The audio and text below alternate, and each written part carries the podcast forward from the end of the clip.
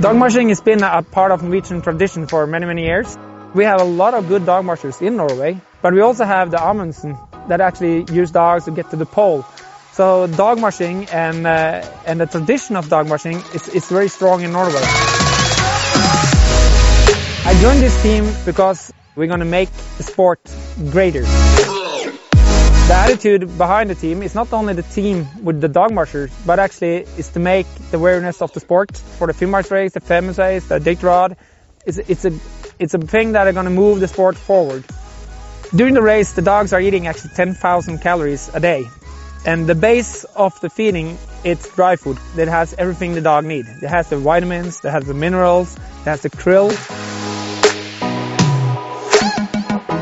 You also need to add a lot of meat and fat because dry food will not give you the, the calories you need. So uh, sometimes it's actually up to 60% fat. So they eat a lot.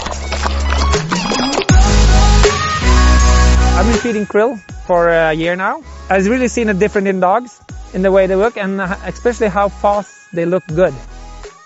I like the dogs that are really high energy, happy, and really focus. And I also like the dogs that I really want, they want to run.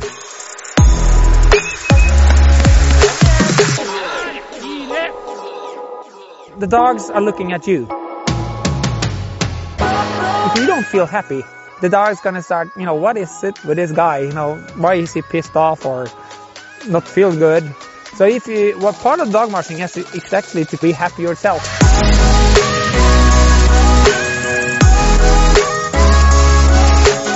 Some of the best trips I have is actually not in the races, is in training. You have this uh, momentum and you're going for maybe six, seven, eight hours, nine hours. You just feel the energy in the team. You're living in a moment when you have this feeling.